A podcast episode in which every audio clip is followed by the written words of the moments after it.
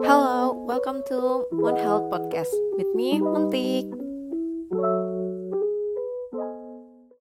Menurut KBBI, olahraga merupakan kegiatan yang dilakukan untuk membuat tubuh kuat dan sehat. Nah, kegiatan ini dapat dilakukan sendiri maupun dengan berkelompok. Olahraga rutin perlu dilakukan sebagai salah satu gaya hidup yang baik dan ditanamkan sedari dini agar terbiasa hingga dewasa. Namun, tidak menutup kemungkinan juga seseorang memulai aktivitas olahraga itu pada usia senja. Olahraga memiliki sejumlah manfaat, baik untuk kesehatan fisik maupun mental. Manfaat yang didapatkan dari melakukan olahraga secara rutin antara lain yang pertama membantu mengontrol berat badan, yang kedua menurunkan risiko penyakit jantung, yang ketiga memperkuat tulang dan otot, yang keempat membantu tubuh untuk mengatur gula darah dan tingkat insulin, yang kelima menurunkan risiko jatuh, yang keenam meningkatkan kualitas tidur, yang ketujuh meningkatkan kesehatan mental, dan lain sebagainya. Dari banyaknya manfaat olahraga yang telah disebutkan, masih sedikit masyarakat Indonesia yang melakukannya secara rutin. Persentase masyarakat yang melakukan olahraga secara rutin tidak mencapai 50% dari jumlah keseluruhan penduduk Indonesia. Tepatnya hanya 35,7% saja. Nah, kalian termasuk yang mana nih?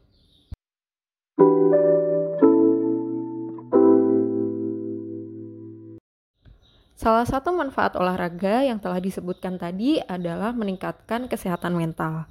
Kesehatan mental menurut WHO merupakan keadaan bahagia di mana individu menyadari kemampuan mereka dapat mengatasi tekanan, bekerja secara efisien, dan dapat berkontribusi pada komunitas.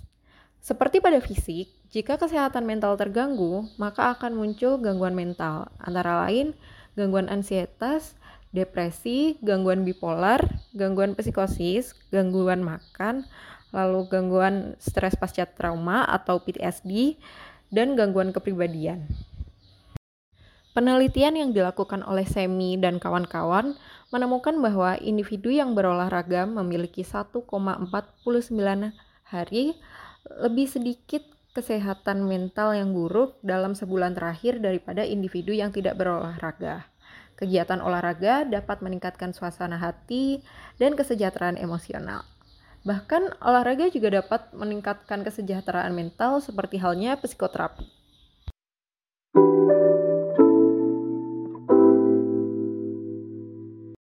Bagaimana olahraga dapat membantu dalam kesehatan mental kita?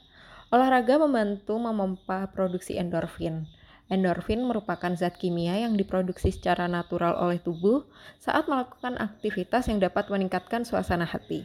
Selain meningkatkan endorfin, olahraga juga menurunkan produksi hormon kortisol, yaitu hormon stres yang diproduksi oleh tubuh.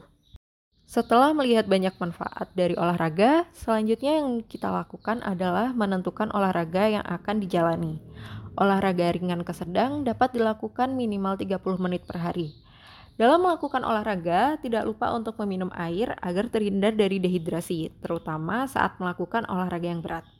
Jenis olahraga yang dapat menjadi pilihan seperti berjalan, berlari, berenang, bersepeda, lompat tali, menari, senam, sepak bola, dan lain-lain.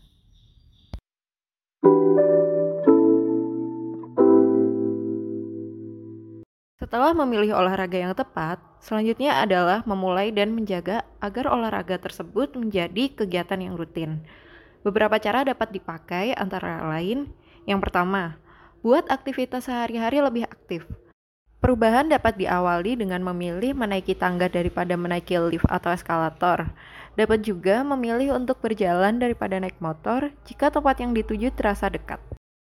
Kedua, Melakukan aktivitas bersama teman dan keluarga, memiliki rekan saat berolahraga membuat seseorang lebih menikmati olahraga. Selain itu, teman dapat memotivasi kita untuk lebih bersemangat dalam melakukan olahraga. Ketiga, mencatat perkembangan aktivitas. Catatan tersebut dapat membantu untuk menentukan tujuan dan tetap termotivasi. Catatan bisa dilakukan dengan menuliskannya di buku atau memakai aplikasi di smartphone. Keempat, membuat olahraga menjadi lebih menyenangkan dengan mendengarkan musik atau menonton televisi saat olahraga.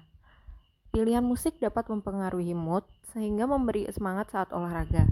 Dapat juga dengan mengkombinasikan olahraga yang dilakukan agar tidak bosan, seperti melakukan senam yang memiliki banyak variasi gerakan. Yang kelima atau yang terakhir, mencari aktivitas yang dapat dilakukan meskipun cuaca buruk.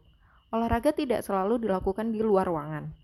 Contoh aktivitas yang dapat dilakukan di dalam ruangan yaitu berjalan di pusat perbelanjaan atau mall atau berolahraga di pusat kebugaran maupun di dalam rumah.